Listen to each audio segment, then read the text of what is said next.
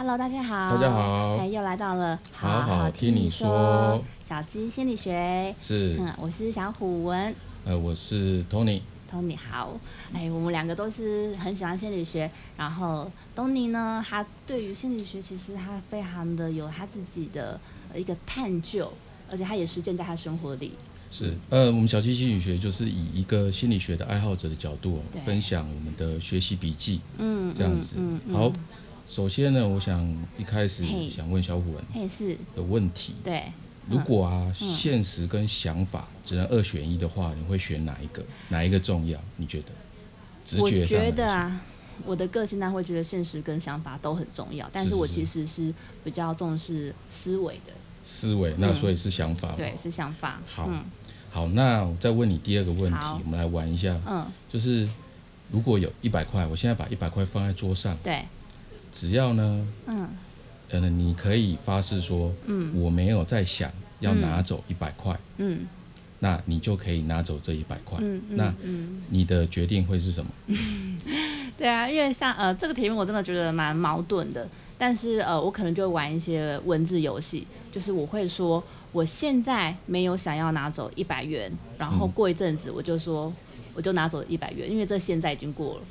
哦，你很聪明。对，我就玩这个小游戏的。那嗯各位听众也可以玩一下，想一下，就是，诶，你刚刚听到这个问题的时候啊，你脑中第一个想法是什么？嗯嗯，你可以做一个嗯记录，这样子。对对。那么刚刚为什么要玩这个这个小题目呢，这个小题目呢？其实它就是一个悖论提问。嗯，那这个嗯在心理学当中是蛮有趣的一个对呃话题哦。对，因为它蛮矛盾的耶。对，嗯那悖论就是所谓的悖论，就其实就是似是而非的意思。嗯，哦，那就是不管你是否有发誓，刚刚讲那句啊，我我没有在想要拿走一百块。嗯大部分的人啊，一定都在想，诶，有一百块为什么不要拿？或者是说，这是不是一个诡计啊？什么对什么之类的。嗯那为什么要玩这个游戏呢？其实就是在说我们今天的主题，嗯就是我们的想法其实是可以呃透过行动嗯来影响你的现实的。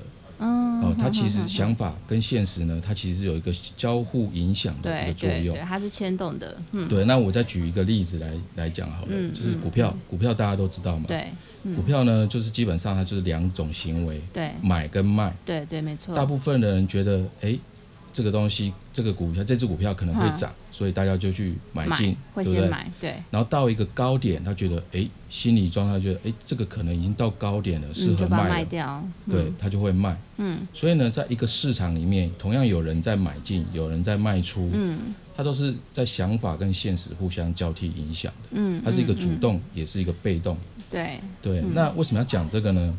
其实就是我们常常哈，我们的想法，它是跟呼吸一样，很浅，嗯，浅到我们几乎没有意识到它的存在。就很多的念头，对。对不对？因为嗯。太多脑中太多的念头闪太多想，法了，对对对对，嗯。以至于我们无法意识到它的存在。嗯嗯嗯嗯，那，我再举一个例子，对，假设呢，我是一个乳蛇，我 假设我是一个乳蛇，嗯。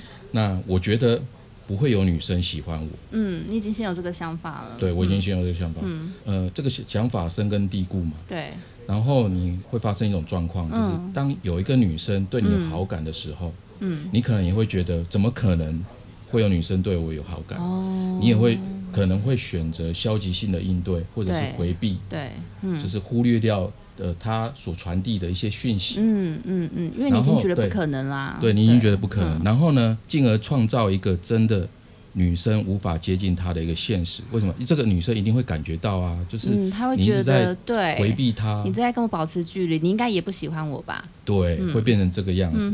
所以变成说，刚刚为什么要讲你在创造一个女生无法接近他的这个创呃接近这个乳蛇的这个现实？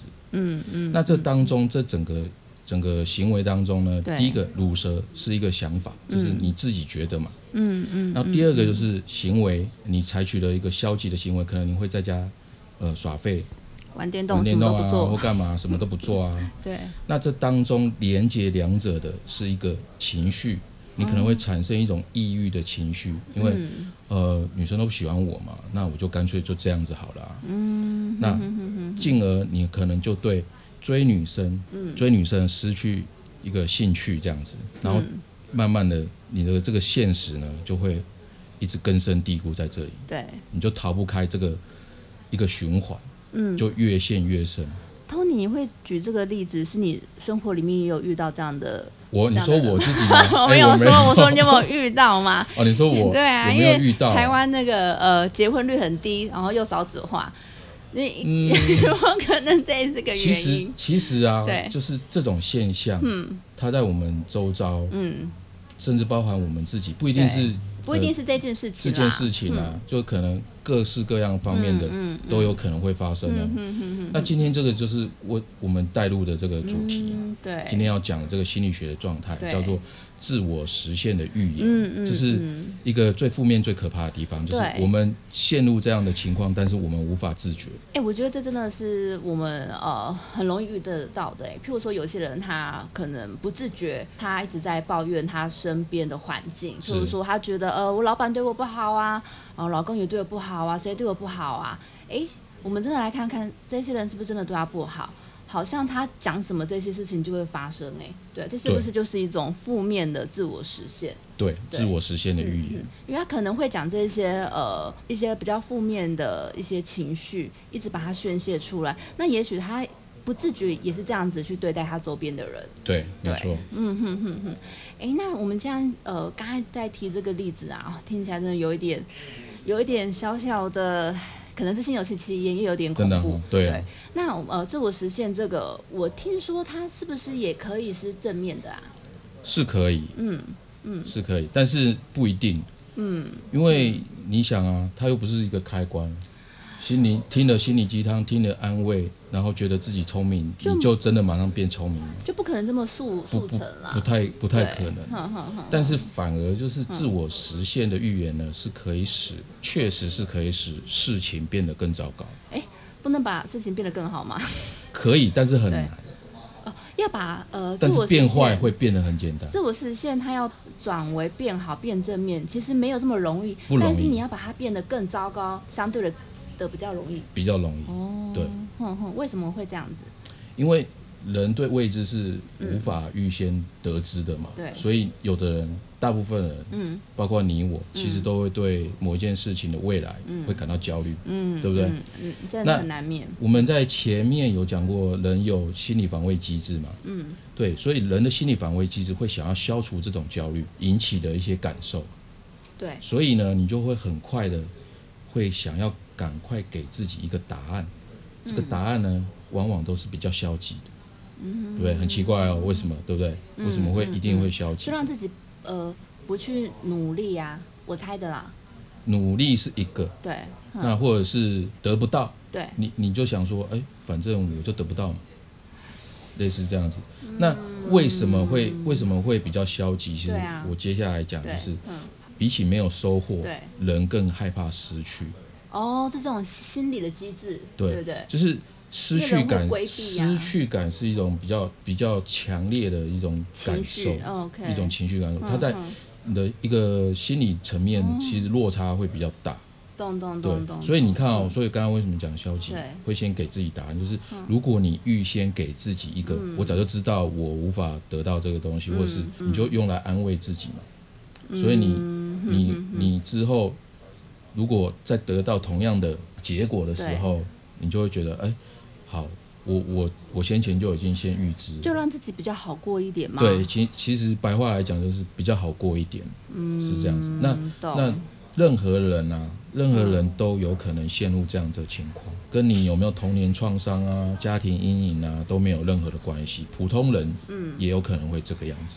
哎、我觉得啊，像现在这几年，我觉得其实消极好像是蛮流行的耶。流行对，是不是这个其实是有相呼应的？像我记得有一些呃 Facebook 蛮红的一些粉丝专业，然后甚至像现在很多的厌世语录嘛，哎，对对对对，就是大家大家是拿来解嘲跟自嘲，对，但是因为久了，我想说，哎呀，怎么这些消极性的这些呃这些有趣枯手的东西，它还是这么红？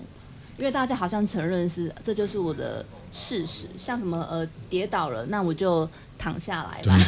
跌倒躺下来，很多啊哎，其实好方法啊，其实也蛮好玩的啦，但是我觉得久了会不会我就是这样承认说，啊有可能哦。我我就是我就是只能这样子了。有可能哦。对，你看哦，这些外在的想法无时无刻都在影响我们嘛，嗯对不对？嗯嗯那你说的其实是对，因为消极的，因为人嘛，人本来就很复杂，嗯不可能天天都在正面嘛，一定会有负能量啊。我觉得有负能量也是正常的，只是说那个它是不是有点太多了，或是哎有点。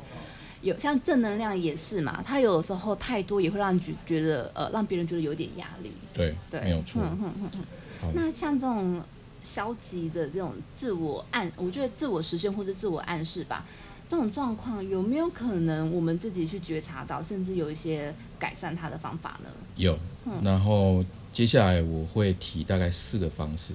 一次提四个，对对对，是 四个，其实很简单啦，好很简单。第一个你已经先讲了嘛，就是嗯就是我们要觉察到，嗯，那我比较喜欢讲知道、意识到。对，我们了了解到，对对对意识到，意识到，嗯就是每个人呢、他在看这个世界，其实是他有一个框架的，一个框架，或者是你可以说每个人都戴一副眼镜，嗯，嗯我们透过这个嗯眼镜的折射的光来认识这个世界，来认知这个世界发生什么样的事情。对，但是每一个人的眼镜呢，都是独一无二，没有任何重复的。嗯嗯，那前面我们最前面有讲到啊，就是想法、行为跟情绪，嗯。对不对？但是，呃，如果你又一次再说到说，哎、事实就是如此，嗯，我早就知道的时候，嗯。我我会建议你在你讲这句话，或者是你在心中有想到这句话的时候，，记得停下来，嗯。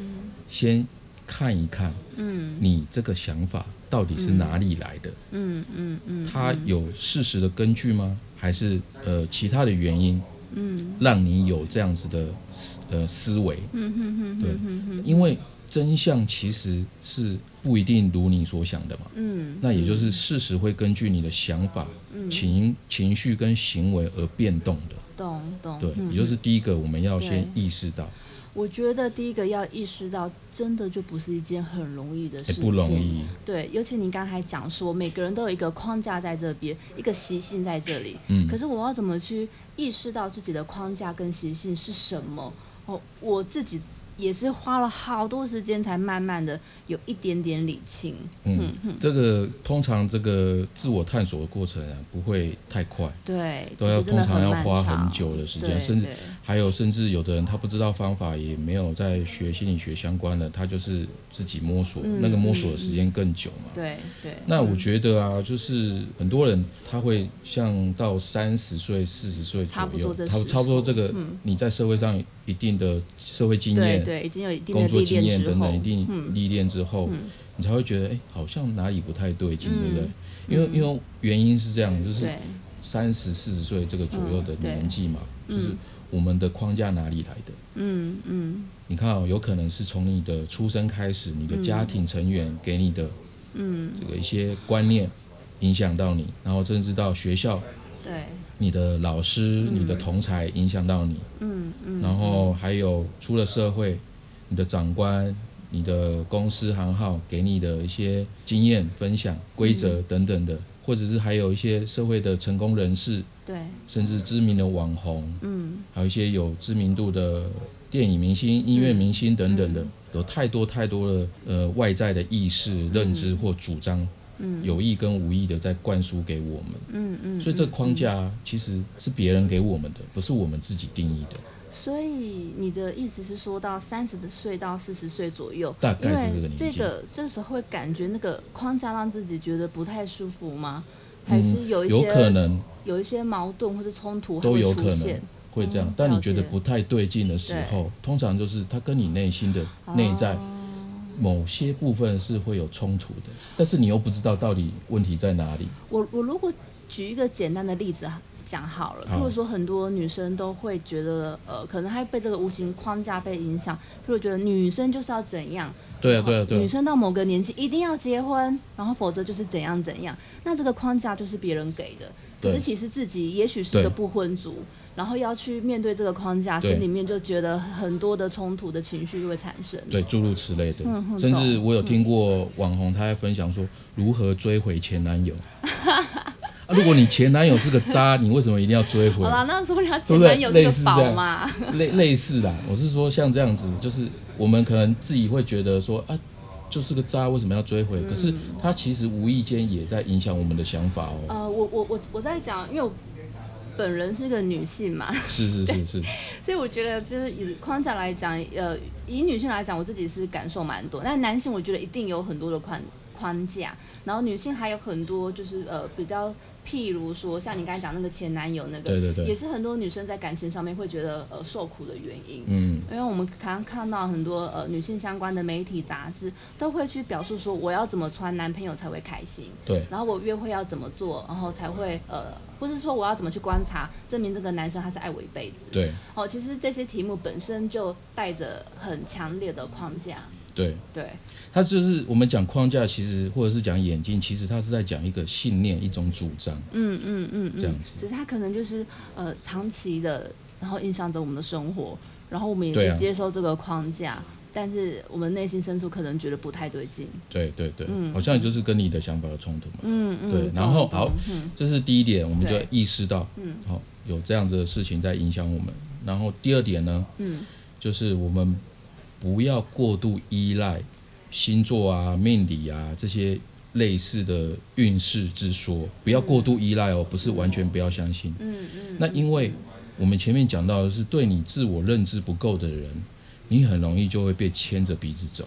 呃，现在有些人是把它当成是一个娱乐啦，娱乐我觉得很 OK 啊，话题也是很对啊，就跟我们有时候啊。会聊说，哎、什么星座的啊？处女座就是这对样。对，就对对。我真要讲的是，假设我今天讲说，哎，我是一个处女座，嗯，那一般人都知道处女座大概是什么样的人，你就一定会有先入为主主的想法嘛。哦。即使你觉得这只是一个娱乐话题，什么也好，但是你一定会有对处女座有一些既定的想法。对对，那嗯。当那些过于相信、过于依赖，这样子的呃运势之说的人，嗯会发生一件事情，嗯嗯那你会意识不到，就是我们会往往借着其中对这些事情的描述，描述，嗯你会无意识的自己反复强化这些讯息，嗯然后认为别人或者是自己就是这样子的人，这个倒是我或者是针对事情，就是认为这个事情就是会这样发展。这个我倒是蛮常听到的，嗯就是像呃有一个人呃怎么讲？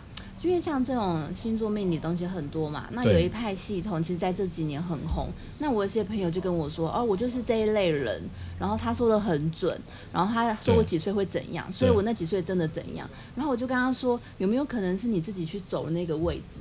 对啊，有可能，对，有可能吗他或者说他有时候只是一些巧合，对但是你一直去强化这个巧合，然后嗯之后就对他深信不疑。没错，对，所以我们真的比较会觉得算命，就是很多人都会自己去走算命是跟他走的那一条路。对，对，所以这也是另外一种自我负面印印证自我预言，嗯自我自我实现的预言。那其实我是觉得啦，就是呃，星座命理运势，你你可以当然你可以参考，你可以看。那他如果你太过于相信，其实会发生一件事，就是你会很容易以偏概全。对对对，对对这些事情来讲，未来根本还没发生的事情，嗯，未来是可以改变的啊。你为什么不掌握在自己的选择上面呢？对，对。不对？那人也完全呃，我觉得也是把自己的自主权把它交出去、哎，就是把自己对于对生命的责任去呃交付给一个陌生人，嗯，因为我我不信这个算命师你有多熟了。如果你把它当成大师的话，真的是你就把你自己生命的一个责任，把它交付给其他人。我们可以听听就好，然后你可以自己在思考，就是说，诶，你听到这样子或看到这这类的讯息的时候，跟你的现实对，可以比起来，诶，两你在你自己做一个分析比较等等的，我觉得这是很好的，嗯，因为毕竟人不是完全理性的人嘛，的的的动物嘛，但是在嗯感性方面，其实也很需要星座啊、命理啊，甚至宗教信仰等等来帮助我们，就是就是简单说，就不要太过头了，不要太过头了，对。你要懂得平衡这样子。我我举一个小小例子，就是像呃，我有个朋友，他有一天来找我，因为其实我也会算像塔罗牌这一些，嗯嗯嗯，对，但是我其实是比较像是呃咨询啦，就是我们透过牌卡，我们来聊一些你可能平常不想聊的议题，这样。就他那时候就跟我说啊，他的呃前妻把他的什么命呃把他的八字拿去算命，哦然后他跟他说他活不。过四十三岁，然后所以他很害怕，因为他今年四十三岁。哦，这样哇，对，但是我就跟他讲说，我那时候就整个就是大翻白眼，我想说天啊，怎么会有人讲这样的话？然后后来因为呢，像这一类的东西呢，我们在网络上可以查很多资讯嘛。嗯，后来我也帮他稍微看了一下八字，我就说 你也会看八字没有，因为这些东西其实不是很困难。？OK，好那你有这个天分，可是因为我呃，我跟你讲，他就是基本上他就是呃，他会有一个自己的系统。是是是，是那他也可以算是一个比较，我们也可以说他是一个没有那么科学的的统计学。哎，等一下，所以他说活不过四十三，他他是农历还是岁是？啦，不要这样，不要这样，我本来想说可以算一算，没有啦，他已经过了啦。那我只是他那时候他其实很恐慌，他我这样有点坏对他也不敢跟别人讲。哦。然后是正好有那个机会，然后他请我抽牌，他才是跟我聊他心里面深处这个怕自己今年就会死掉这一个，其实我觉得是蛮严重的一件事情啦。嗯就比较后来。对，后来我就跟他说，所有的命理这一些东西，你听，但是你要记得，你的生命的主控权就是在自己的身上。对，没错。对对，所以千万不要被这些影响。好，对，好好，OK，然好，我们刚才讲了两个了嘛，还有第三个嗯，第三个是呼吸。嗯嗯嗯，呼吸呢，它是呃，我有看一个导师，他是叫卡巴金，金，对我相信很多人会知道，是正念减压创始人嘛。对，嗯，那还有另外一位，他是印度的灵性导师，叫萨古鲁。鲁，他们两个啊，同时都提到呼吸的重要性。嗯为什么要讲呼吸呢？呼吸啊，我们刚刚前面有提到自我实现的预言啊对，就是想法的部分啊，嗯，是想法常常在影响你的现实这这件事情我们有察觉到，很不容易察觉，不是因为它藏得太深，嗯。而是因为它太浅，嗯，浅到就是像我们的呼吸一样，我们平常我们现在都在呼吸，对不对？但是我们不会意识到我们正在呼吸，嗯。像这样子。所以，如果我们集中我们的意念、我们的意识，对，专注在一个点，就是在呼吸上面，嗯嗯嗯，它会帮助我们聚焦。对，那聚焦这样子的习惯一旦建立呢，嗯。当我们有一天我们又有这个这个自我预言消极部分产生的时候，哎、你就比较容易能够察觉，比较能够意识到嗯嗯刚刚所说的第一个方法，你这个想法哪里来的？嗯嗯，所以呼吸是非常非常重要的事情。对对，嗯所以每天每天你花个五到十分钟的时间做深呼吸的练习，嗯。然后把你的呃精神的意识集中在呼吸上面，嗯。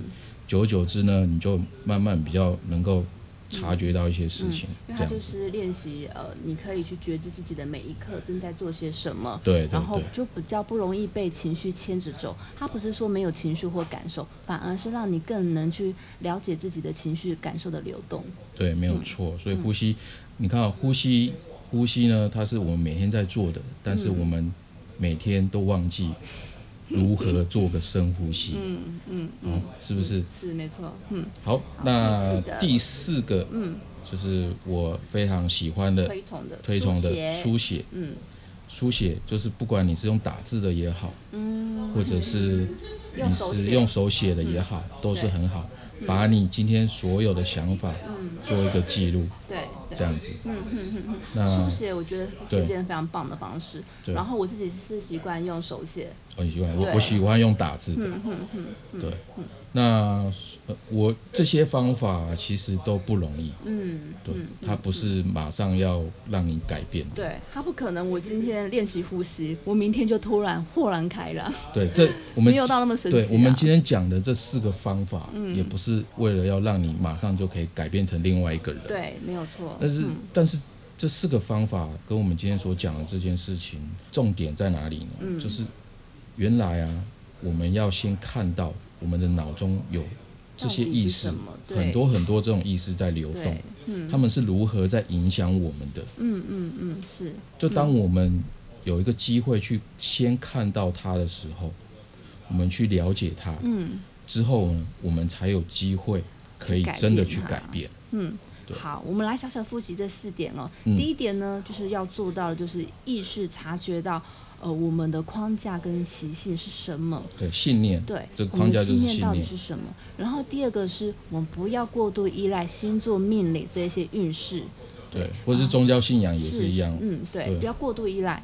然后第三个就是回到我们的呼吸，集中我们的注意力。对，训练我们聚焦。嗯，第四个呢就是书写。嗯哼，书写呢就是可以透过呃记录，你可以呃写下你自己心中的想法，并且做个整理。嗯，并且呢，它也同时能够透过你书写的过程，可以整理你的情绪，舒缓你的情绪。是是，好，呃，提醒大家哦，如果大家在听的过程中呢，不小心勾起了你很多很深沉的回忆，或者有强烈的情绪，那也不妨可以去呃寻求专业的心理智商的协助。是的，对对对，是的。好，那如果大家呢现在呃收听我们的单元之后，也有很多的想法，或是你也有想问的问题，那也欢迎在我们的粉丝团也是好好听你说，私讯给我们，或是留言写下你们的问题，那我们会在下一期的时候跟大家一起分享。好的，那各位有什么想要知道，或者是呃有其他的问题，都可以留言或者私讯给我们。对，谢谢你们，好，谢谢大家，谢谢 Tony。OK，我们今天下次见拜拜。拜拜